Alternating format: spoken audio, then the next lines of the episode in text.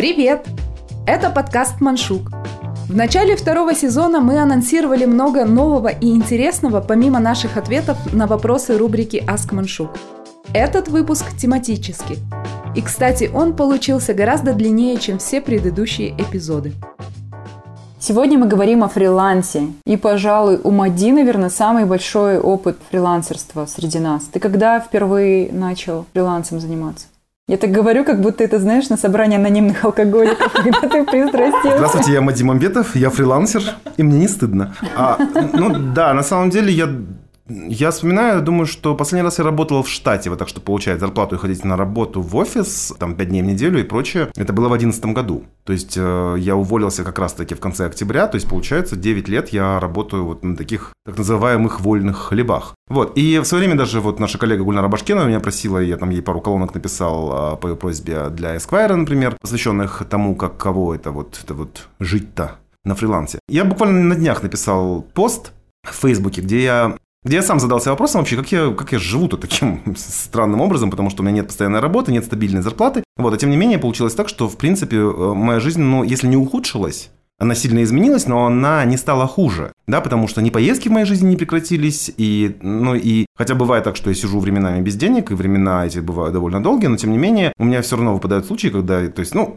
в любом случае с голоду я не умираю, да, то есть, и, в принципе, ну, по большому счету ни в чем себе не отказываю. И это ужасно интересный был опыт тогда, и интересно это наблюдать сейчас, особенно когда а, эпидемия, когда вся эта ситуация с социальным дистанцированием, с удаленной работой и прочее, то есть вот те вещи, которые составляют э, мою жизнь на протяжении 9 лет, они начинают становиться нормой для огромного количества людей, которые раньше, может быть, об этом не задумывались. Вот. И это на самом деле ужасно интересная тема. Я предлагаю нам ее вот обсудить в рамках нашего этого нового направления в нашем подкастном искусстве. Я...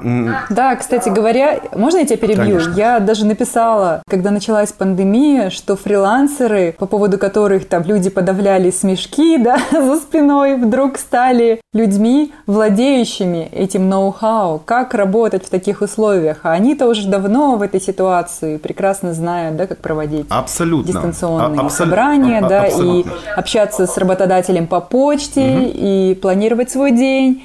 И, в общем-то, все в человеческих силах. Можно так работать эффективно и получать за это деньги. Я даже хотел написать для Гульмиры, для manshuk.com, хотел написать колонку, которая бы называлась «Выживут только фрилансеры». Почему ты себя сдерживаешь? Я пока еще в процессе, я в поиске. Но фишка в чем, да? В том, что, знаете, когда я уходил э, на тот самый фриланс, этому предшествовал ну, ряд довольно таких травматичных для меня событий. Да? Вы все прекрасно помните кризис, да, который случился во всем мире в восьмом году, а наш издательский дом, где мы втроем работали, ну, ты пришла, по-моему, позже, да? Там все посыпалось в начале девятого года были дичайшие сокращения, но Майка это прекрасно помнит, потому, что она была главным редактором Космополитена, а я главным редактором Тайм-аута. И это был, конечно, ужасающий совершенно опыт, потому что мы были настроены, настолько мы были настроены все, ну, мне так кажется, на то, что так будет всегда, что зарплата будет стабильно расти, что, значит, ты будешь работать там главным редактором, потом, может быть, ты переберешься главным редактором куда-то еще, в другое издание, или, может быть, на телеканал, или на радиостанцию. Ну, короче говоря, было такое отношение к работе вообще очень, ну, наверное, даже консервативное, да, то есть как наши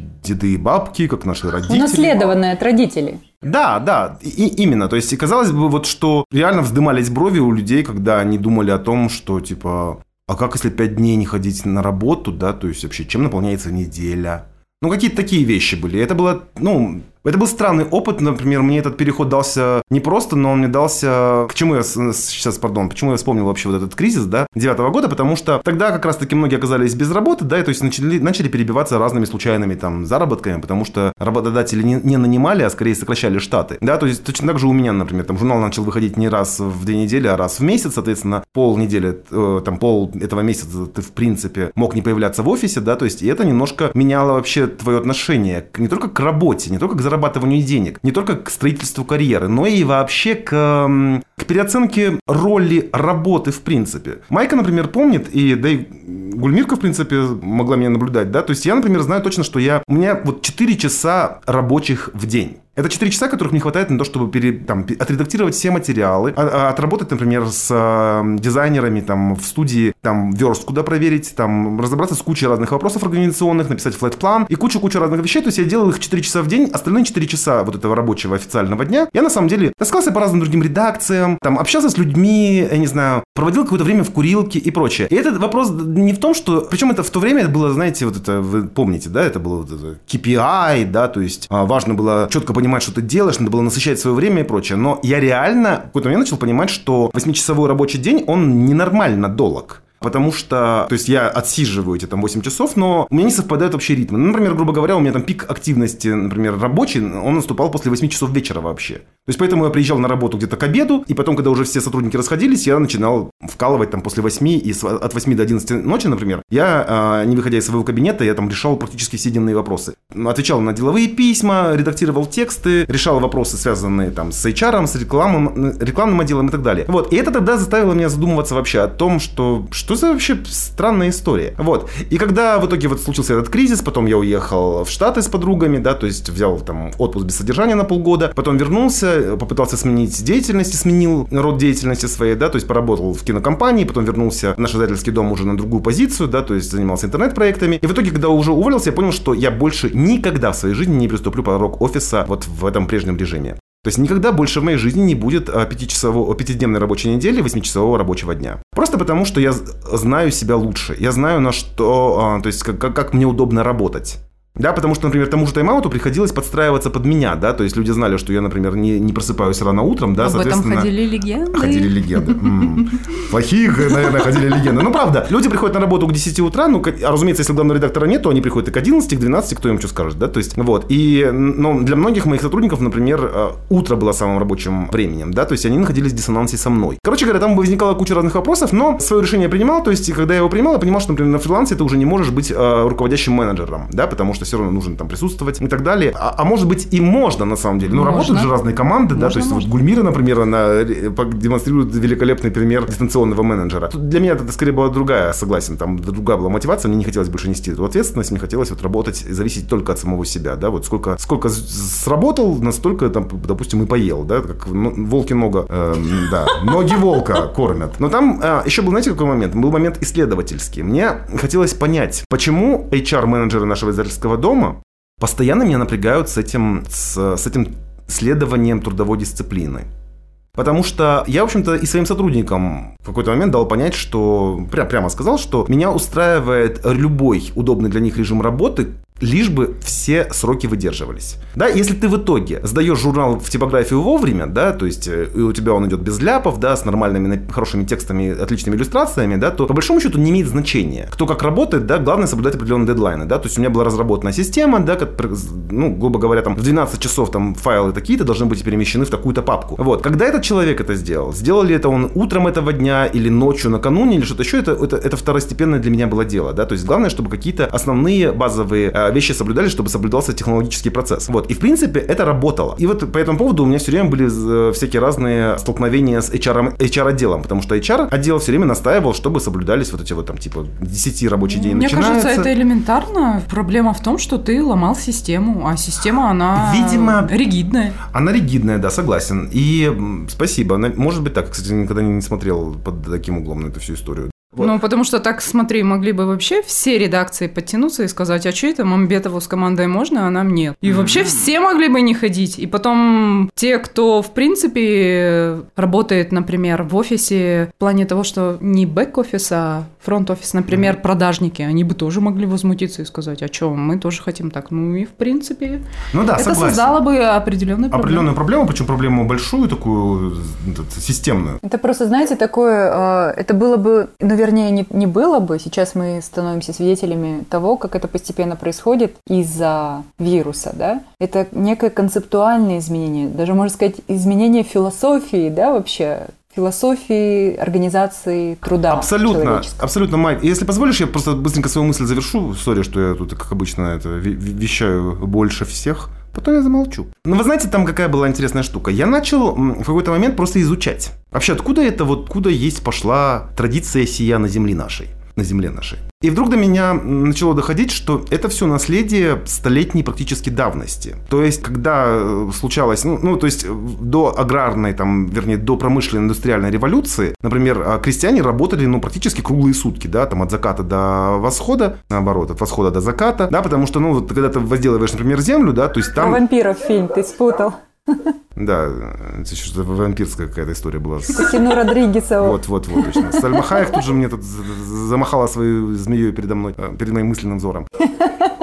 Но, и, и, да, я, я просто хочу сказать, что э, в свое время, то есть, люди работали постоянно. Потому что, когда ты, например, там, у тебя хозяйство, да, там, если у тебя там ночью корова рожает, да, ты пойдешь принимать роды, да, потом утром ты встаешь, тебе надо там, ну, вот это вот, мы смутное представление имеем, но все-таки картина понятна, да, то есть, ты возделываешь землю, снимаешь урожай, ухаживаешь за скотиной, пасешь там своих этих коз или там баранов и так далее и подобное, то есть, все время, все время, все время идет работа. Приходит индустриальный период, да, и, то есть, появляется вот этот рабочий день на фабрике, допустим, ну, условной фабрике, в цеху, где угодно, да, то есть, и там тоже определенные есть требования. Ну, грубо говоря, а, в цеху там машины что-то облегчают тебе какую-то работу, но все равно ты должен там отстаивать эти вот все адские там часы, да, потому что без человеческого участия ни, ни, ни ткань не соткется, да, то есть ни снаряды сами себе не сделают, да, никакая там сельхозпродукция, опять же, там у тебя не, не выйдет из-под станка и так далее. То есть там были определенные совершенно четкие условия социоэкономические.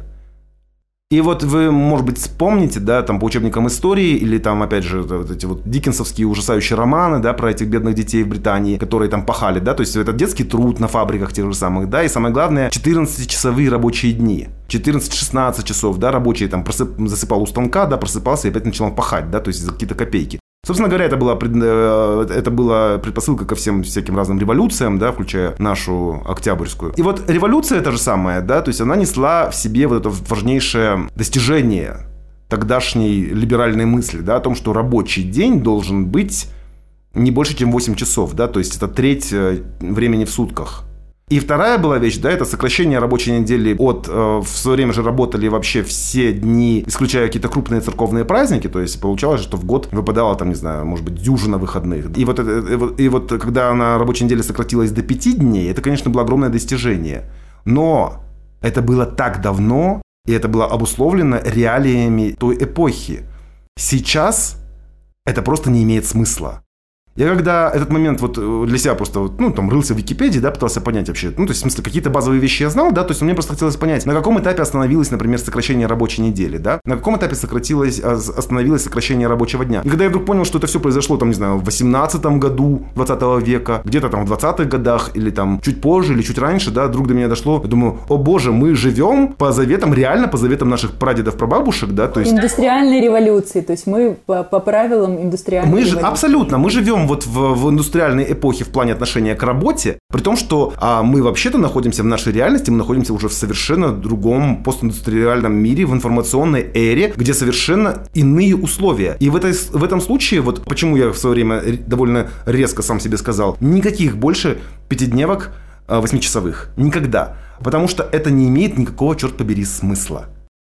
Слушай, Мадик, ты сейчас так классно все объяснил фундаментально, что я даже зауважала себя за нежелание работать в офисе. Мне всегда казалось, что это продиктовано э, ленью какой-то и усталостью металла, так я это для себя называла. Мне казалось, господи, с 19 лет пошу, и как мне надоело в каких-то рамках работать. Я не переставала работать даже когда ушла из офиса, да, но мне вот тоже у меня есть некое противление самой идеи офиса, а теперь ты все очень хорошо мне объяснил. Спасибо.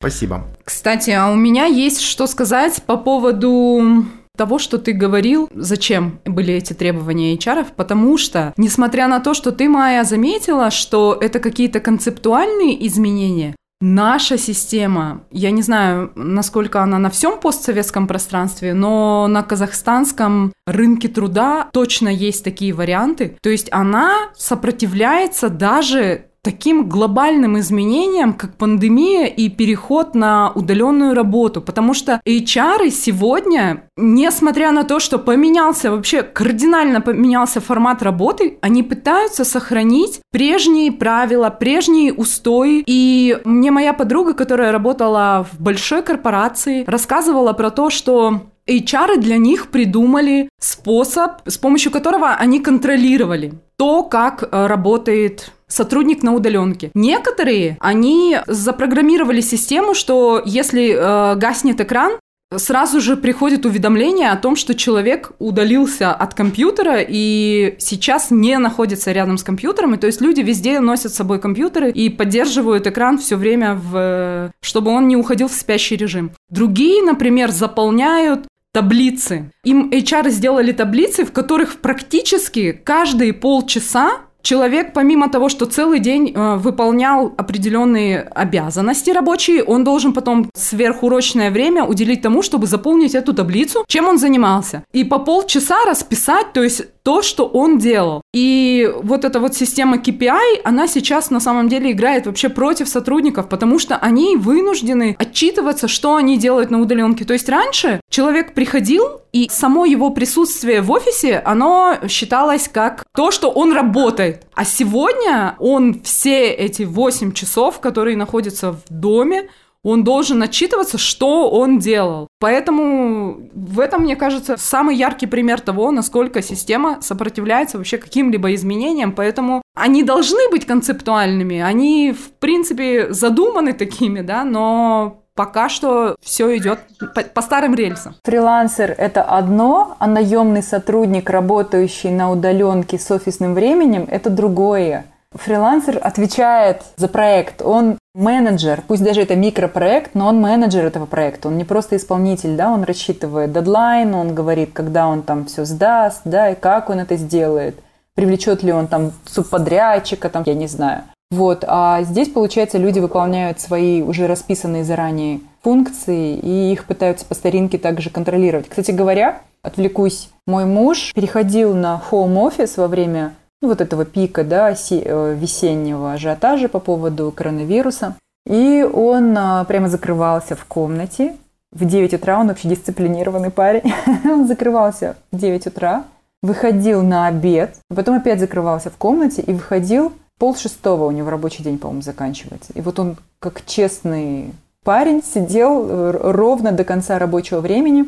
А потом, когда уже их опять позвали в офис, сказали, все, мы можем работать снова. Он, он сказал мне, а ты знаешь, ведь этот месяц я работал эффективнее, чем когда я работаю в офисе. Говорит, я понял, потому что я не трачу время на чай. В Турции культура распить чая, да, она важна. Это как курилка у нас, пойти с кем-то чай выпить. И на разговоры. Он говорит, я не отвлекался, и я занимался исключительно рабочими вопросами. И когда мы созванивались с людьми, мы там, не знаю, по 20 минут не болтали о жизни, да, мы, мы сразу говорили по делу. Вот такой интересный вывод. Но с другой стороны, как мне кажется, вот это взаимодействие в команде, да, оно тоже свою какую-то благую роль имеет, потому что человеческий мозг так устроен, мы не можем, как справедливо заметил Мадик, работать 100% времени, да, нам обязательно нужно какое-то время в состоянии дефолта, вот в состоянии просто как говорят нейрофизиологи мозга, до сканирования окружающей реальности, бесцельного блуждания, якобы бесцельного, во время которого мозг обрабатывает уже полученную информацию и, возможно, решает кучу задач, которые там на поверхность сознания не всплывают, да, и мы их никак не регистрируем в данный момент, но потом они приходят какими-то решениями, какими-то идеями, и, в принципе, наверное, состоянием некой ресурсности, когда ты в силах да, выполнять работу. Если ты будешь работать как робот в течение 8 часов э, рабочего дня, ты просто выгоришь очень быстро. И это нормально. Перекуры нормально. Болтовня с коллегами – это нормально. Это же еще и поддержание вот этих вот э, связей человеческих в коллективе, без которых очень сложно выдавать кайфный результат, когда у вас нет – синергии, когда у вас нет вот этого драйва, когда вы не любите друг друга как команду, да, получается немножко другой продукт. Это, это доказано просто. Нет какой-то вот щепотки волшебства, да, когда люди, людям не, не клево работать вместе. Я вот, например, ну, при всем при том в офис я не хочу. я так теоретизирую. Но будучи фрилансером, я поняла, что я стала очень избирательной к своим работодателям, потому что это те люди, которые являются моей виртуальной командой. Да? То есть мой заказчик становится частью моей команды, и мы с ним взаимодействуем, когда делаем что-то. В моем случае это тексты да, разного рода. И я поняла, что мне важно, чтобы это был симпатичный для меня человек. И я стала отказывать часто людям, которые мне не симпатичны. Немножко категорично выразилась. Чаще всего это незнакомцы – но по общению с которыми я понимаю, что у нас нет вот этой вот синергии и совпадения какого-то. Это могут быть хорошие люди, просто я не их э, фрилансер, а они не мои работодатели. Мы просто друг другу не подходим по какой-то химии. Вот такое немножечко психологическое наблюдение. Да, кстати, мы немножко смешали темы, мы смешали тему удаленной работы и фриланса. И вот, чтобы конкретно погрузиться во фриланс, давайте обсудим такой момент, который меня лично волнует очень сильно. Вообще, Мадик, к слову, про нашу работу в издательском доме. Моя карьера, она по большому счету началась с фриланса раньше, чем у тебя, и я как раз была внештатным автором в тайм-ауте. Это был по факту единственно возможный для меня вариант, потому что я тогда была мамой маленького ребенка, и мне нравилось, мне нравилось быть приобщенной к какой-то работе и при этом заниматься воспитанием. Вопрос, который меня волнует, как вы решаете момент с дисциплиной? Я уже столько раз обсуждала этот вопрос, например, с нашим автором Милой Фахурдиновой, которая говорит, это работа, и ты не можешь сказать, у меня есть вдохновение, у меня нет вдохновения. У меня лично с этим есть сложности. То есть, если, мне кажется, если я уйду на фриланс, то я могу выпасть из какого-то графика, Соответственно, я могу лишиться какого-то стабильного дохода. И вот, Майя, к примеру, ты как решаешь этот вопрос? Как ты себя дисциплинируешь, что на фрилансе ты должна выполнить, например, определенный объем работы. Есть ли у тебя что-то такое? Так, ну начнем с того, что я человек, конечно, с психологическими травмами, как любой другой человек. И одна из моих травм заключается в том, что я эффективнее работаю в, в напряженных условиях. Да? То есть, когда надо мной, как домоклов меч, висит дедлайн или чужая воля, назовем это чужой волей, да? ну, в общем, когда мне мой э, заказчик пишет, мы ждем к такому-то числу, я психологически не могу подвести другого человека. Не забываем, что я выбираю своих заказчиков, и они мне нравятся. То есть я человека, которому я благорасположена, подвести не могу это меня мотивирует, да, сдавать вовремя работу. Плюс ко всему, я была на той стороне. Как главный редактор я работала с авторами. И я прекрасно помню, каких трудов мне стоило некоторых авторов за, э, заставить сдать статью в срок. Причем это даже могла быть статья, которую они сами захотели написать и выразили такое желание. Тем не менее, мы же, как вы помните, мы же вносили все в план – и э, несдача статьи означала, что ну, какое-то какое звено вылетает да, вот в этом отлаженном процессе, поэтому важно было, чтобы авторы вовремя писали или писали там с запасом какие-то материалы и прочее, прочее. Я очень хорошо помню это ощущение. То есть, когда ты просишь человека сделать его работу, за которую он получит деньги, это неприятное ощущение. Поэтому вот проникнувшись симпатией к, к людям, э, с, с той стороны я, соответственно, себя веду я, не, я стараюсь не подводить людей, потому что это люди, которые обеспечивают мою финансовую Майя, я тебе могу сказать, что ты вообще в единицах ходишь с таким подходом. Как человек, который работает с э, авторами. Я, я тоже думала, боже, да Коля, как можно вообще? Но вы знаете, с чем я столкнулась? Когда это касается моих личных проектов, я могу стать безответственным э, фрилансером, так называемым. Даже если на кону деньги, потенциальная прибыль, Сейчас я говорю, например, об образовательных проектах, в, которых, в которые я вовлечена. Благо со своей сестрой, да, которая является для меня дисциплинирующим фактором, она более эффективная, дисциплини... дисциплинированная в этом отношении. Но когда я понимаю, что это мой личный проект, и, в общем-то, нет второй стороны, да, нет там четких дедлайнов, я могу начать э, хлюздить. Это, видимо, в человеческой природе. Во-первых, а во-вторых, что еще дисциплинирует? Очень дисциплинирует наличие маленького ребенка. Говорят же, что мамы – это лучшие тайм-менеджеры. Я не могу работать днем, как правило, потому что ребенок просыпается утром, да, и ему надо уделять время. И даже когда она спит днем, в это время надо решать какие-то другие бытовые вопросы, да, элементарно приготовить еду, к примеру. Поэтому у меня это работа по вечерам, либо рано утром. Это уже такие очень четко определенные тайм-слоты, да, в которые я вот попадаю со своими проектами я знаю, что я должна использовать вот эти два часа максимально эффективно. Это, как говорят же, то, как мы работаем, когда у нас кончается заряд на ноутбуке и нет с собой зарядки, да, ни с чем не сравнить. Мы с самыми эффективными фрилансерами становимся. Ты сидишь в кофейне, да, у тебя 50% заряда на ноутбуке, и ты уже не шаришься по соцсеточкам ты, и не, не отвлекаешься на статьи в Википедии, сколько пальцев у котов, да, и прочую ерунду а ты прямо эффективно пашешь. То же самое и на детей распространяется. Если у тебя маленький ребенок, и ты знаешь, ваше время истекает, надо срочно все успеть. И прям отлично работает все. Мади, что у тебя есть сказать по этому поводу? Как ты себя дисциплинируешь? Надеюсь, вы заметили этот, этот прозвучавший внезапно металл в голосе Гульмиры, потому что я как раз-таки являюсь тем недисциплинированным фрилансером, и это, конечно, тоже источник для меня очень разных всяких серьезных размышлений. Я вот просто сейчас, во-первых, я задумался над тем, что реально мы трое либо бывших, либо действующих главных редакторов с хорошим менеджерским опытом, да, и я рассматривал, не рассматривал, наверное, так осознанно, как Майя, эту, этот вопрос, да, то есть, но все равно я, конечно, прекрасно понимаю, когда какой-нибудь главный редактор, например, Гульмира, там, или Света Ромашкина ждет от меня какой-то текст, да, то есть я понимаю, что я могу подвести. Именно поэтому я, например, отказывался от предложений разных, в том числе, кстати, Майка, не знаю, рассказывал или нет, мне предложил российский Космополитен. Их сайт, у них это не просто интернет-версия журнала, да, это полноценный медийный проект, cosmopolitan.ru, по-моему. Вот, они мне тоже предложили... Cosmo.ru. А, cosmo.ru, да. Они мне предложили стать их а, постоянным колумнистом и выдавать там, условно говоря, раз еженедельно в четверг, например, колонку новую. И я отказался, потому что я не могу этого гарантировать. Как раз таки вот мы по этому поводу, кстати, с Милой разговаривали неоднократно, упомянутой Гульмирой, да, вот Мила Факурдинова, моя дорогая подруга. И я, например, помню, как мы были в Гоа вместе, и она, она три часа каждое утро, она завтракала, потом она на три часа запиралась в комнате, и она выдавала определенный объем текста. Она писала сценарий, это был ее сценарий, не было заказчика, не было никакого совершенно, ну, казалось бы, да, ты находишься в раю на земле, да, то есть рядом с тобой там один из твоих ближайших кентов, да, то есть, ну, гуляй, туси, да, то есть, ну, работай, когда работается. У Милы совершенно другой подход, и это меня одновременно восхищает и ужасает, да, то есть она реально, она садилась, и она вот пока мы там были вместе, она за две недели написала полнометра... А, сценарий полнометражного фильма. И это, для, да, это для меня это какой-то, ну, это как, как если бы я увидел, как Терминатор действует, да, то есть там, или Робокоп, короче, для меня это что-то совершенно не, непостижимое, потому что я никогда так не умел. У меня я все-таки вот какое-то создание импульсивное, не знаю, или там, или что, да, то есть какое-то это, детище ветров и волн, поэтому мне необходимо получить вот этот внутренний импульс. Я знаю прекрасно, что я, например, я могу тратить на какой-то текст, например, несколько недель, но он у меня не сложится.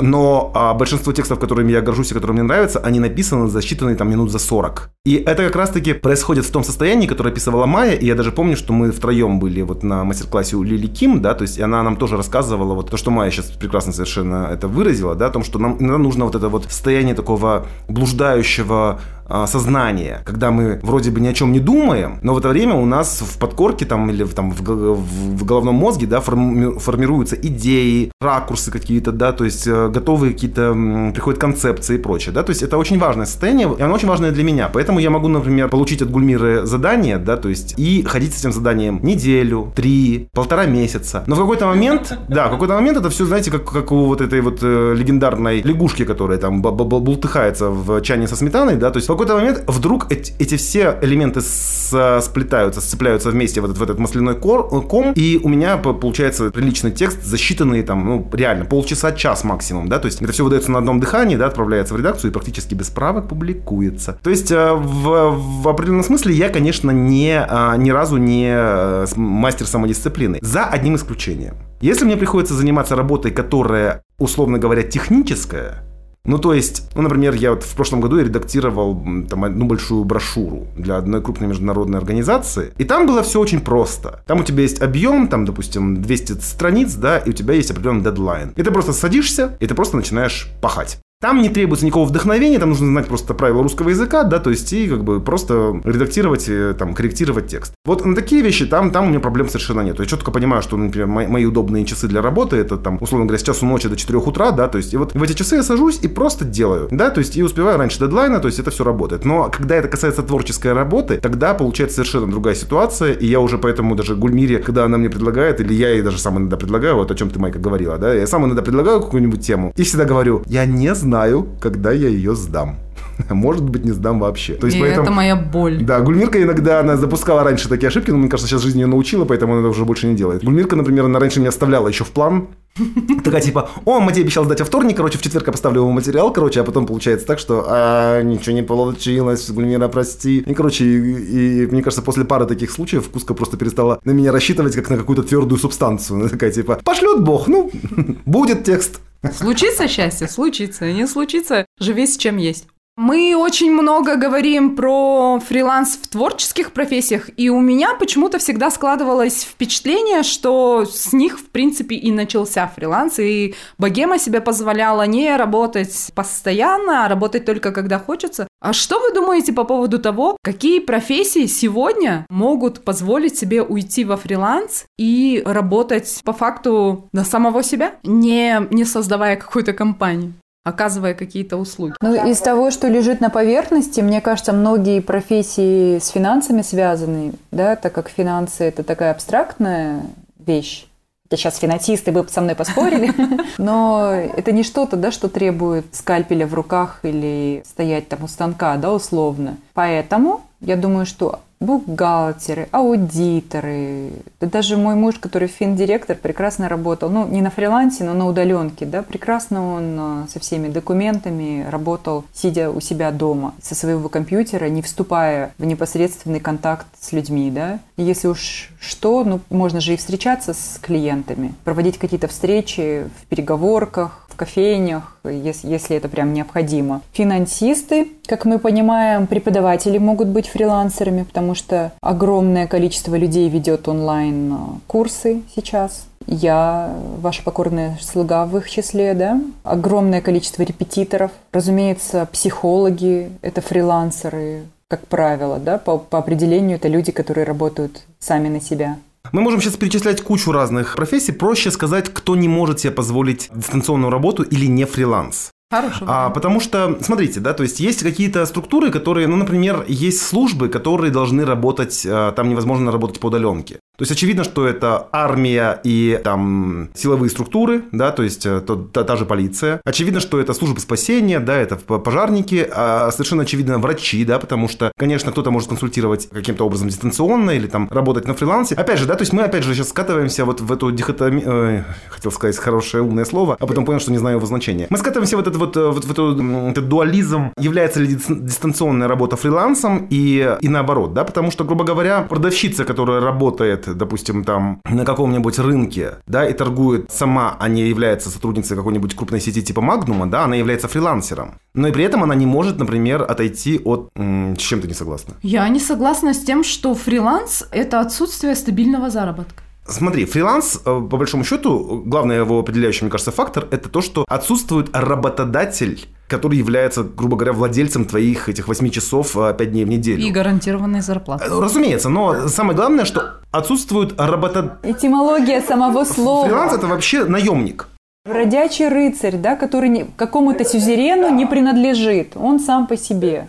Это наемник, это там кондотьер, это ландскнех, да, то есть в любом случае это человек, который имеет, который э, подписывается, например, на один сезон принимать участие в военных усилиях, но он не находится в вооруженных силах этой страны, он не находится, не находится в Королевской гвардии, он не находится 356 дней в распоряжении работодателя. Он заключает договор на один сезон, там воюет, забирает награбленное, забирает свою плату и уходит обратно в свои горы Швейцарии. Вот, и э, вот определяющий фактор фрилансера, да, то есть поэтому если у тебя нет работодателя, который распоряжается твоими вот этими вот, твоим рабочим временем, да, а есть а, работодатель в виде заказчика, в виде клиента, там, пациента, кого угодно, да, тогда ты находишься на фрилансе. Поэтому вот если мы это различие поймем, да, там многие вещи нам станут м, яснее. То есть, грубо говоря, на, фри, на фрилансе не могут быть бюджетники, например, да, потому что у них есть работодатель в виде государства. Учитывая, что государство является у нас в стране крупнейшим работодателем, да, э, соответственно, то есть у нас и законы меняются, как ты уже сказала, очень медленно. Система ригидная, но потому что она опирается на огромное количество людей, которых эта система устраивает. Очень много бюджетных э, сотрудников, да, они реально, то есть они ну, не мыслят себе другого там, образа жизни, да, и прочее. Надо понимать, что фриланс доступен на самом деле некоторым отраслям, но, опять же, во времена пандемии, в которых, в которых мы живем, да, то есть совершенно очевидно, что, например, essential workers, те сотрудники, без которых невозможно функционирование общества,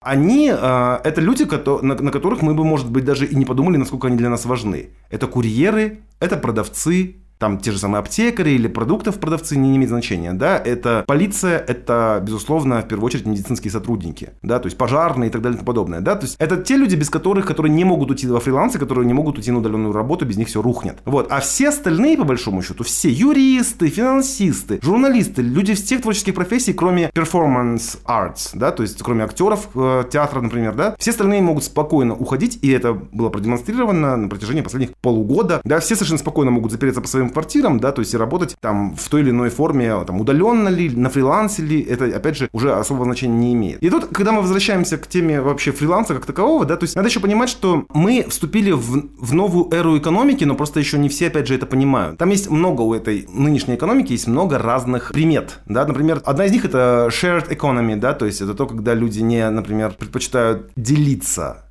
да, то есть, э, например... Не владеть чем-то без, безраздельно, а делиться, да? Абсолютно, да, то есть, грубо говоря, это, это там и жилье арендное, которое не покупается, да, потому что ипотека стоит дороже, чем аренда, это э, отсутствие машины, и вместо этого это общественный транспорт и всякие разные там э, сервисы типа Uber, Яндекс Такси и так далее и тому подобное, да, то есть, и список можно длить бесконечно. Это один момент. Второй момент, перемещается, роботизация, это не сказки там или фантазия о будущем, это наша реальность. Да, то есть почему наша эра постиндустриальная? Потому что индустрия никуда не девается, но она заменяется. То есть людей заменяют роботы. Раньше никакой, э, э, грубо говоря, э, фабричный рабочий не мог уйти ни в какой фриланс Потому что ему необходима фабрика, чтобы выдавать. Если ты, например, слесарь, там, какой-нибудь токарь, да, или там, или, о, вернее, не слесарь, а там, какой-нибудь токарь, или фрезеровщик, или там, там, ты не знаю, не знаю, там, бомбы клепаешь на заводе, да, ты не можешь без завода, тебе нужно оборудование, ты должен там стоять находиться. Сейчас эти функции переходят к роботам, да, соответственно, меняется вообще подход. То есть экономика превращается в экономику услуг, то есть, как мы видим, опять же, essential workers оказываются те люди, которые предоставляют нам услуги.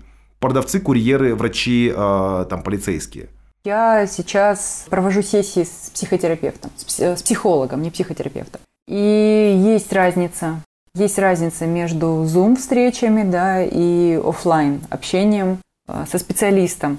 Да, есть некое ощущение даже большей интимности, потому что ты не отводишь от камеры взгляд, да, и у вас все время зрительный контакт, что не обязательно во время офлайн встречи. Но нет как будто бы вот вот это вот чисто животного ощущения присутствия другого человека рядом с тобой и его э, заинтересованности да, в твоей судьбе, в твоей жизни. Как будто бы экран убирает да, часть тепла. И мне кажется, что, хотя казалось бы, да, в отличие от врача, ну, психолог же, слово его главное оружие, да, вот аудио, там, микрофон включен на компьютере, вперед, да, слова есть. Но что-то уходит. Хотя, конечно, и, и так можно существовать что-то уходит. Я где-то прочитала мысль о том, как, что новым люксом станет возможность покупать живые услуги людей, то есть э, покупать чужое время и его живое присутствие в твоей жизни. И вот это вот будет показателем роскошного образа жизни. Это скоро. же еще самое большое переживание, например, в области образования, что возможность учиться в офлайне, э, в университете, возможность взаимодействовать с другими другими студентами и преподавателями, это станет частью роскошной жизни, и очень многие переживают, что люди, которые э, не могут себе позволить такое образование, будут, к сожалению, учиться только из э, возможностей своего компьютера. Все, все это верно, но вот смотрите, да, то есть мы, сейчас я просто пытаюсь немножко подсобрать и, в частности, перейти к каким-то, ну, наверное, главным вещам, да, то есть мы, сейчас вот вы так ловко перескочили к, к той теме, которую я хотел еще, еще там какое-то время назад поднять, да, очевидно совершенно, что работа состоит из нескольких э, э, факторов, то есть мы привыкли думать, ну, то есть такой самый простой подход, это работа, это средство зарабатывания денег. Деньги нас, ну, позволяют нам жить, не умереть с голоду. Но очевидно, что работа это не только это. Работа – это социальные связи, мы социальные животные. Нам необходимы коллективы, нам необходимы даже эти вот перекуры, перерывы на чай, нам необходимо встречаться на планерках с коллегами и так далее. Но, понимаете, опять же, фриланс не подразумевает отсутствие всего этого. Даже вот моя там сотрудничает с Асиль Джабасовой, нашей подругой, да, то есть, и, например, э, я знаю, что когда э, там ты бываешь в Алмате, например, да, то есть, я знаю, что Асиль это культивирует, у нее все там переводчики, авторы текстов, редакторы, они все работают дистанционно, разумеется, они все на фрилансе. С ними заключаются временные там какие-то трудовые договоры, да, или работают работают на гонорарной основе. Но Аселия как работодатель, она собирает на чаепитие, на какие-то завтраки, да, то есть с коллективом, потому что это важно. Важно знать, кто, пусть ты не видишься с этими людьми в офисе ежедневно, да, то есть, но все равно важно знать, частью какой команды ты являешься. Вот этот вот социальный фактор, умелый работодатель, он его использует в своей работе. Это важно на самом деле. Нам очень важно по ним представлять себе, кто стоит за этой подписью в электронной почте. Да, нужно по ним, на, на, нам важно знать, кто, как, не знаю, как, как выглядит в жизни, как пахнет человек, который, которого ты видишь только в зуме. Эти все вещи, они никуда никуда не денутся, они никуда не уйдут. Когда там вопрос с коронавирусом, если он будет каким-то образом решен, все эти штуки вернутся обратно, потому что это ну, важная составляющая нашей натуры, одна из важнейших составляющих нашей натуры. Но речь идет просто о том, что отношение к работе, тем не менее, будет пересмотрено полностью. Вот эта ситуация, например, 8-часовая рабочая, 8-часовой рабочий день с 5-дневной рабочей недели, он отходит в прошлое, потому что он ничем не обоснован в современном мире. То есть нет никакой потребности, да, грубо говоря, там в магазин, магазины должны быть некоторые открыты круглые сутки, что уже не выламывается из э, концепции там 8-часового рабочего дня, да, то есть, а, а какие-то вещи, ну, грубо говоря, если мне как автору удобнее работать ночью, да, то я, разумеется, не стану искать других вариантов для себя, потому что, грубо говоря, если я буду торчать днем на работе, я просто буду там слоняться без дела, да, то есть, чтобы потом ночью э, сесть и сделать весь этот объем работы и так далее. Вот. Еще есть, э, и возвращаясь опять же к теме, которую я не завершил, да, о том, что экономика услуг. Экономика услуг, она подразумевает в том числе и, да, то есть я не, я не думаю, что будет, будут роскошью личные какие-то взаимодействия, потому что, например, во времена карантина, я думаю, вы со мной согласитесь, потому что я-то об этом рассуждаю чисто гипотетически, посмотрите на мои, слушателям не видно, а вы-то видите воочию мои волосы, которые стриг последний раз, по-моему, два с половиной года назад. Но для большинства людей в карантине стали очень важны, например, элементарные парикмахеры, маникюрщицы, педикюрщицы, массажисты. То есть, это, опять же, это те услуги, которые ты никак не можешь оказать дистанционно. И одновременно эти люди являются во многом фрилансерами. Они могут работать, например, в салоне, но не быть сотрудниками этого салона, а просто, грубо говоря, арендовать там, допустим, вот эти три кресла, да, то есть вот там три могут быть разных э, мастера с разными там ИП, да, то есть и они не будут являться сотрудниками там определенного салона, там Наргиза или Мадина. Это сейчас э, история даже вот не, не сколько о фрилансе, а о том, что будет меняться э, под, подход к работе. И еще один важный момент, который нужно учитывать, да, это почему за фрилансом будущее, потому что экономика превращается в экономику одиночек. То есть, грубо говоря, если ты Uber-таксист, ты не являешься частью какого-то большого таксопарка Uber. Ты заключил с Uber договор, да, то есть ты пашешь сам на себя, по сути. Ты отстегиваешь организации определенный там процент от доходов, да, то есть и при этом у тебя не уходит ни живой контакт с клиентами, да, то есть вот кто такие Uber, например, таксисты Uber или Яндекса, да, то есть они дистанционно работают, они фрилансеры. То есть, опять, вот какие-то вещи начинают размываться, но они уже а, наша объективная реальность, да, то есть мы все, в принципе, начинаем работать сами на себя, да, то есть курьер тоже работает, я не думаю, что он сидит на зарплате, у, у него сдельная будет работа, да, то есть и куча-куча-куча разных профессий будет двигаться в эту сторону, да, то есть большие юридические компании могут распадаться на специалистов. Я уверен, что если бы, если условные там Джахар Утибеков или э, Исимханов там уйдут из своих контор, где, где они работают, а у них будет роскошная личная практика, потому что на них будет работать уже их собственный бренд и так далее и тому подобное. То есть экономика одиночек – это то, что происходит прямо сейчас, и то, что, превра... и то, что будет главенствующим трендом в ближайшие там, десятилетия. Да? То есть, поэтому история с фрилансом, она приобретает ну, масштабы, на самом деле, уже это не какие-то… Э, масштабы достаточно серьезные. Да? Это не какие-то одиночки, как я 9 лет назад, да, которые, на которого косились коллеги, все не понимали, какого черта он, грубо говоря, там ему 30 лет, да, он так классно строил свою карьеру, и вдруг он спрыгивает и начинает там что-то из дома, что-то пишет, там, занимается какие-то мероприятия проводит. Но надо сказать, что я не скажу, что я визионер, но определенный элемент предвидения, конечно. Но я близок к этому. Но определенный, да, элемент предвидения у меня однозначно был, потому что я чувствовал, что система, которая работает сейчас повсеместно, она порочна. И вот спустя 9 лет я точно понимаю, что я просто первый прошел в ту комнату, в которой ожидаю вас всех. Welcome. Ты мой золотой. Можно я быстро-быстро один момент упомяну, который важен для меня? Вот эта вот вся история, да, с людьми, которые перестали тратить время на дорогу в офис, да, перестали бесцельно блуждать по офису с сигаретой или там чашкой кофе, она же еще и о нашем отношении к экологии и вообще к к использованию ресурсов, к грамотному использованию ресурсов я сюда включаю и время, да, и топливо, и да что угодно. Фриланс экологичнее, дистанционная работа экологичнее в широком смысле этого слова. И эмоционально зачастую экологичнее, да, и э, в плане ресурсов планеты Земля. Как снизилась нагрузка, углеродная нагрузка, да, на Землю. Об этом я хотела сказать. Мне кажется, наших слушателей еще очень занимает момент, по которому мельком прошлась Гульмира. Как не умереть с голоду, да, будучи во фрилансе, как переступить через страх, как отказаться от надежности и стабильности, которую гарантирует зарплата. Пусть не бог весть какая, да, не, не миллионы Илона Маска, да, но все равно своя родная зарплата, на которую можно рассчитывать, например, при оплате коммунальных счетов, при оплате школы или садика ребенку, счетов медицинских там, и продуктов, да. Мне кажется, что многих людей сдерживает вот этот вот страх. А так как задеваются какие-то базовые человеческие потребности в безопасности, да, в, в сытости, то он прямо вот всеми щупальцами держит. Я помню свое состояние. Я в 2015, по-моему, ушла из Космо, где я тоже находилась на, скажем так, на пике своей карьеры. Все было замечательно тогда еще.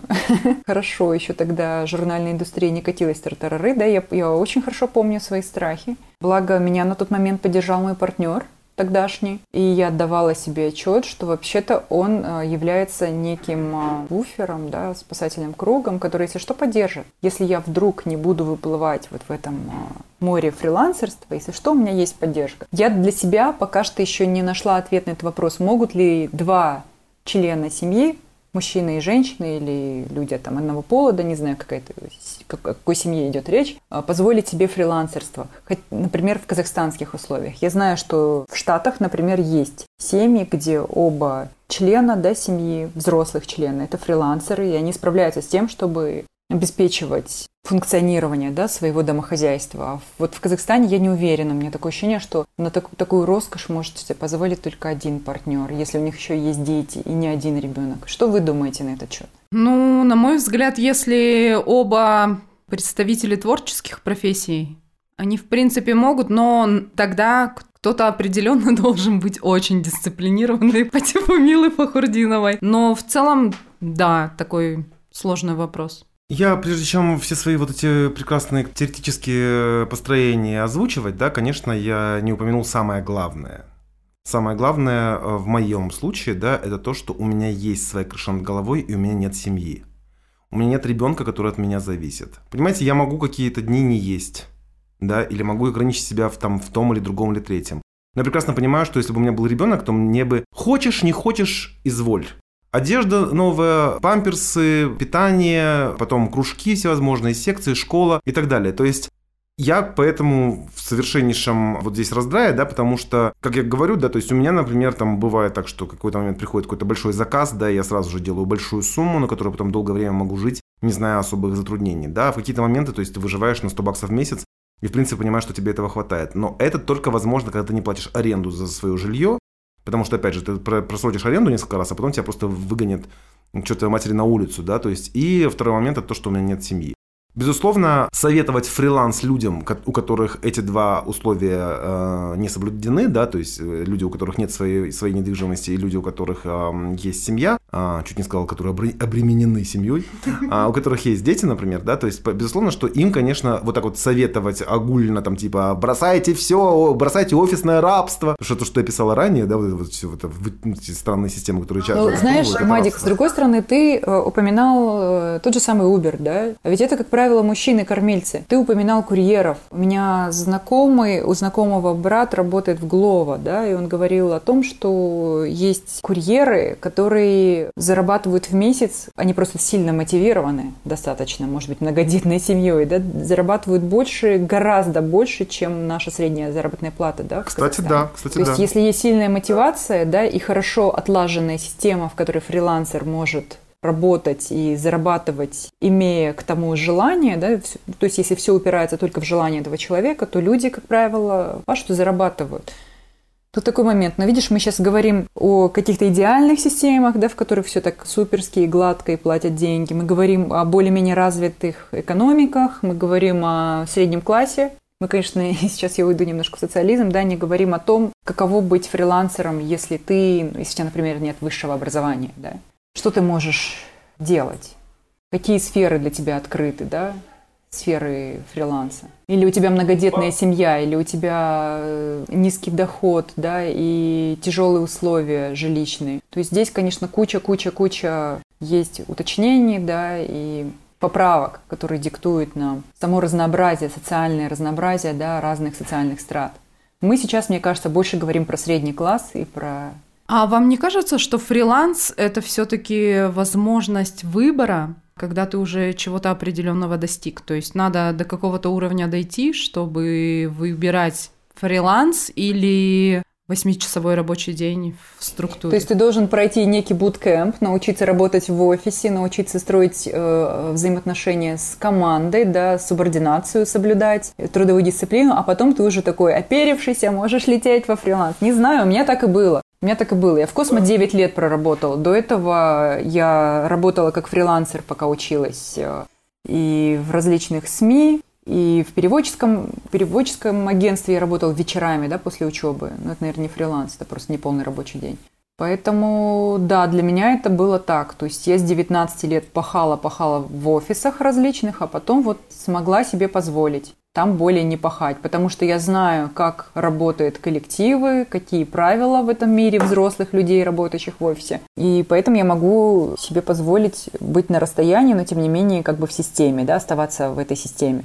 Хотя, смотрите, вот то, про что говорил Мади, да, про экономику одиночек, я слышала такие мысли, что если ты не можешь найти работу в, в современных условиях, то вполне себе можно рассмотреть вариант, чтобы работать на самого себя. То есть э, начать что-то делать, собственно, это и есть фриланс, да, и предлагать какие-то услуги, за которые ты отвечаешь. И вот у меня возник такой вопрос. Э, вообще, еще на старте ИП, до того, да? как ты начал работать. Мне интересно, будут ли люди задумываться из серии а специальность, которую я выбираю? Возможно ли мне будет с э, набором этих навыков и умений уйти в свободное плавание? И возможно ли, например, если я иду в медицинский, то э, я там предполагаю, что какое-то время, например, мне придется работать в поликлинике, чтобы набрать определенный стаж, там, я не знаю, определенного уровня достигнуть. А вот насколько будут люди, которые только идут учиться, об этом задумываться.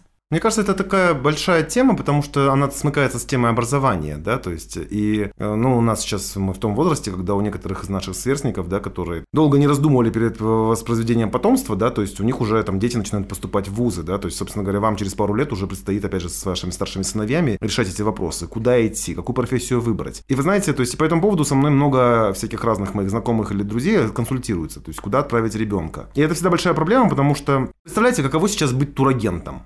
Да, то есть, как, грубо говоря, то есть, если у тебя есть английский язык и карта с возможностью там оплачивать виза или MasterCard, да, то ты, в принципе, не нуждаешься ни в каком турагенте, потому что ты можешь планировать все свои путешествия самостоятельно. И это будет, очевидно, дешевле и удобнее, и больше под твои вкусы. Ну, то есть, грубо говоря, мы понимаем, что куча профессий просто уходит. Причем она уходит стремительно, она уходит мгновенно. Перечень будет бесконечным, да, то есть, и одновременно появляются профессии, которых, ну, в помине не было. Грубо говоря, даже в наш э, недолгий век, да, то есть, вот мы с вами живем, да, там, 30 с копейками лет на этой планете, планете, да, то есть за это время уже появились, мы знаем, например, прекрасно, что такое контент-менеджер, да, а вспомните, там, я вспоминаю сейчас свои, там, там, свои 18 лет, когда я устроился в первый раз в штат моей детской газеты, тогда и помыслить никто не мог, что это такое. Куча есть разных вещей, которые появляются вот прямо сейчас, и им можно обучиться, потому что они происходят прямо в режиме реального времени, да, поэтому если у тебя есть мозги, да, какой-то, ну, как это называется, господи, э, Мозги, говорю, есть.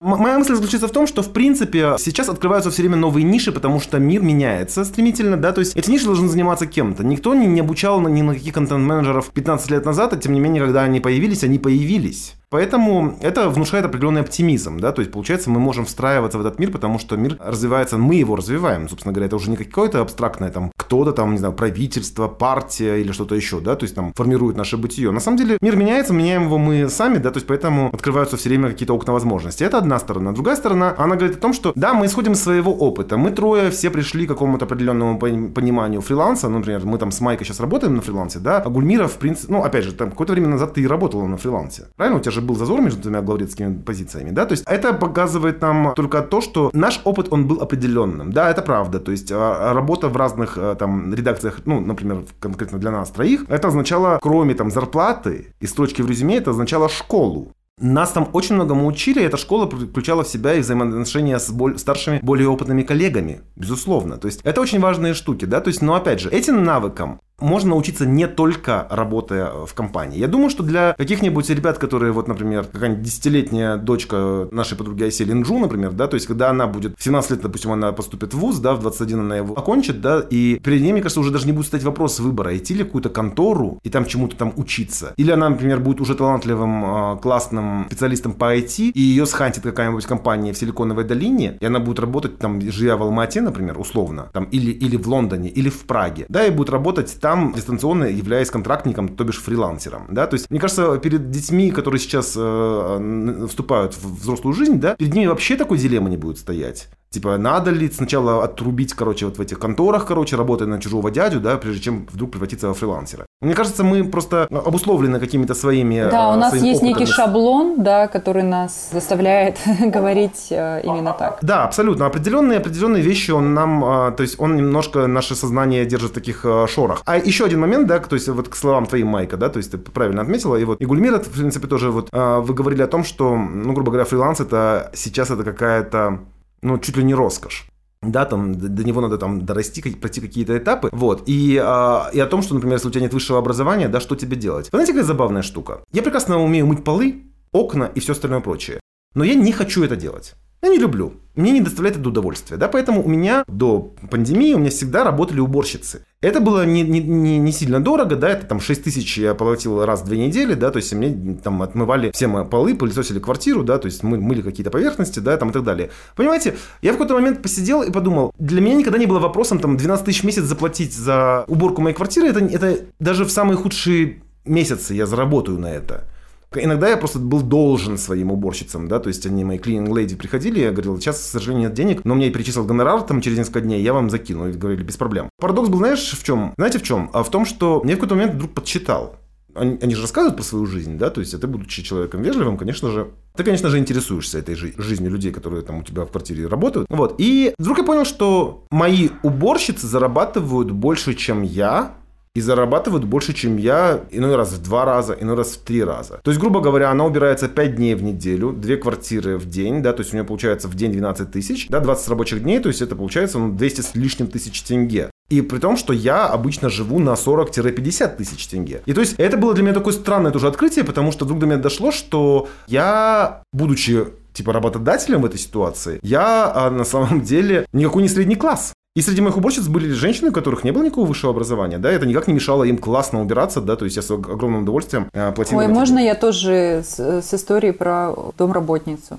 У меня домработница, которая сейчас помогает здесь, в Стамбуле, нам, заработала сама на машину и на обучение своей старшей дочери. У нее три дочери, я полагаю, что и двоих других она, она отучит в университете за деньги, да, то есть у нее дочка получила высшее медицинское образование, например, старшее. И эта женщина сама себе заработала на машину, то есть она приезжает на работу за рулем.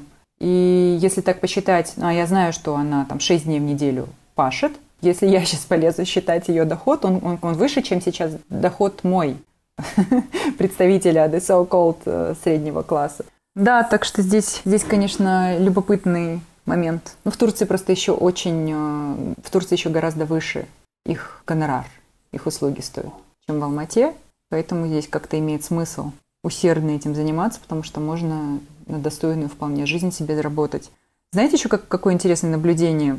У меня с начала пандемии э, выросло количество заказов моих фрилансерских. Я не знаю, с чем это обусловлено. Я уже два года, да, больше двух лет я в декрете, и, соответственно, открыта для заказов.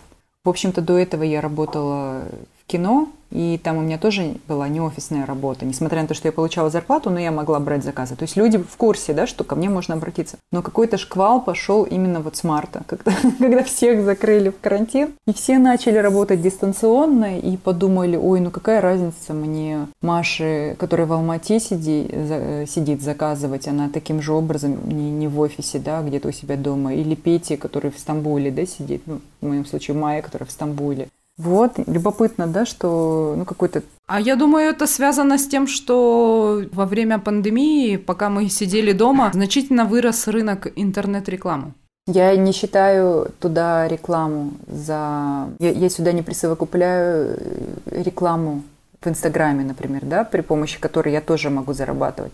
Я говорю заказы, я не говорю э, доход. То есть это заказы, связанные с моей редакторской и копирайтерской работой, понимаешь? Я, mm-hmm. я была невероятно благодарна, потому что все три месяца я работала и могла не думать о, о вирусе.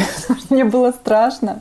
Мне прямо на меня напала паника. А тот момент, что у меня там днем голова была занята ребенком, да, а вечерами, а зачастую ночами я сидела и, и работала над какими-то проектами, мне это суперски отвлекло. Я очень благодарна. И в сентябре то же самое, вот с сентября то же самое началось. Летом был опять некий перерыв, все расслабились, начали гулять и веселиться, да, в сентябре, не знаю, задышала зимой, и опять начались проекты, проекты. Я думаю, знаешь, эм, это еще связано с тем, что меняется вот пандемия, да, она вскрыла нашу жизнь, да, консервным ножом, да, то есть и многие такие устои, они просто перевернулись, да, там какие-то столпы рухнули, и мы оказались в новой реальности, и у людей уменьшилась инерция мышления. Потому что, как ты верно отметила, да, то есть, если у меня здесь есть Маша, которую я могу посадить у себя в офисе, и она будет мне худо-бедно делать определенную работу, да, и есть классная Майя в Стамбуле, ты, конечно, предпочтешь Машу. Но когда пандемия уравняла всех во всех по всей планете, да, то есть и та же Маша оказалась дома у компьютера, и та же Майя оказалась дома у компьютера, уже потеря не, имеет значения, где кто находится. Находится ли человек в Алмате, в Узунагаше или в Стамбуле, или, ну там, я не говорю про американские города, потому что там проблема еще с, с часовыми поясами, слишком, ну, большая разница во времени, это проблема. И тогда, когда у тебя вот это заравнение произошло, географический фактор отпал, тогда ты хочешь работать с лучшими. И если я знаю, что Майя сделает лучше Маши за те же деньги, похвалил. И находясь, находясь в Стамбуле, да, то, конечно, я предпочту Маю. Вот так, мне кажется, эта история еще и работает, да, потому что, опять же, мы разделяем услуги, которые можно делать дистанционно, и услуги, которые дел, делаются э, в присутствии, да, то есть я уборщицу я найму, которая будет в Алмате, потому что у меня другого выбора нет, да, то есть, но если это касается, например, написания текстов или, или, или там подпис... э, юридического обслуживания моей компании, или э, финансового ведения моих дел, да, или что-то еще вот в этом роде, да, то, конечно, я предпочту человека, который даст мне лучшее качество и который, может быть, будет находиться от меня в 5000 километров. Опять же, в связи с пандемией и вот э, предощущением апокалипсиса, связанным с, э, с климатическим кризисом, да, и всем таким прочим. Во-первых, я, я очень много читала и в интернете рефлексии по поводу того, что какие мы все дармоеды, по сути своей, большая часть населения Земли, и мы все занимаемся умственным трудом, да, который многие комментаторы были гораздо обесценить, да, моментально, и сказать, а зачем вообще нужны... Вот, посмотрите, кто, ты, ты говорил, кто такие essential workers, люди, чей труд незаменим. А теперь подумайте, чем занимаетесь вы, а зачем вообще нужны художники, зачем нужны музыканты, да зачем нужны артисты, это вообще совершенно паразитарные, да, такие формы жизни. Очень жесткие формулировки звучали, конечно, совершенно несправедливые, потому что человек живет не только э, ради удовлетворения своих физических физиологических потребностей, да, ну и ради красоты. Ну, сейчас мы уйдем в какие-то экзистенциально-философские рассуждения, я не об этом. Помимо того, я очень часто думала, а каков мой план «Б»? Хорошо, я человек, который работает с текстами, да, и работает в цифровой среде. Представим, что серверы все каким-то образом исчезли. У нас более нет интернета, да, у нас более нет возможности отправлять там тексты друг другу по почте и таким образом выполнять свою работу. По, я имею в виду по электронной почте, не с голубями. Что могла бы делать я такого, вот не связанного с умственным трудом? Да? Чем я могла быть полезна своей стае, своей ячейке общества, в которой я окажусь? Я поняла, что немногим. А я тебе скажу на это, конечно, хочется сослаться еще на ту колонку, которую написал для Маншук пару лет назад, о том, что мы с тобой обсуждали, как мы, например, откроем какое-нибудь агентство, где будем поставлять подставных каких-нибудь родственников или агентство по предоставлению, например, собутыльников, потому что мы блестящие собутыльники, я считаю. И даже без интернета мы можем совершенно прекрасно развлечь какого-нибудь одинокого командировочного, которому не с кем выпить. Вот. Но если конкретно на твоем вопросе, вот я тоже иногда об этом задумался, и я вдруг понял, что, наверное, я в, том, в тот момент, когда у меня там вдруг злая судьбина вырвет там мое творческое перо из рук, да, я, наверное, начну готовить жрать и торговать едой. Потому что мне это дело нравится, я готовлю неплохо и много, поэтому я думаю, я просто буду готовить дома и потом, типа, продавать там, типа, Пол-литра Мадия, солянки спешу за... тебя разочаровать. За карантин все научились готовить, печь хлеб, выпекать э, меренги там, и все такое. Они просто, они к тебе просто не придут. А тут, а, тут, а тут будет работать мой личный бренд. Поэтому... Типа солянка а, от Мамбетова. Который ты заработал в цифровую эпоху. Да, я изобрету какой-нибудь новый просто рецепт, типа бёв Мамбетов. И буду этим банчить. В общем, из вас, из нас троих, в лучшей ситуации нахожусь я, потому что при всех этих условиях апокалипсиса, о котором вы говорите, я буду вязать теплые носки, шапки и свитеры. Вот-вот, да. У меня искусственная моя шапка. Мама, моя мама, например, шапка. умеет вязать и рисовать, помимо того, что она работала дипломатом и знает два языка, да, иностранных. Что, кстати говоря, тоже неплохо. А, окей, я могу быть переводчиком, вот. Переводчиком, а, я а считаю, еще сторителлером. Мой труд руками, он вообще самый нужный. Если бы я вам рассказал, девочки, что я могу делать руками, но у нас не тот формат. Это я тоже умею. Ну да, кстати говоря, Мадик, хорошую нишу ты сейчас обрисовал. Она тоже всегда востребована, если вернуться к вопросу о тех же кастах, да, в индийском обществе. Так, Давайте подытожим. потому что мы явно скатываемся к NC-17. Давайте подытожим. Фрилансерство – это не больно и не страшно. Фрилансом можно заработать. Фриланс – это свобода выбора. И фриланс это то, что всех нас так или иначе ждет, поэтому пристегните ремни. Фриланс и одиночество, не забывайте. Bye-bye. Пока. Что все? Мы ничего ободряющего не скажем людям. Почему? Мы все сказали, все, все Мне кажется, это бодро. И, ребята, не забывайте продумать план Б на случай апокалипсиса. Каким фрилансом вы сможете зарабатывать, когда все накроется? Пока! Пока. Пока.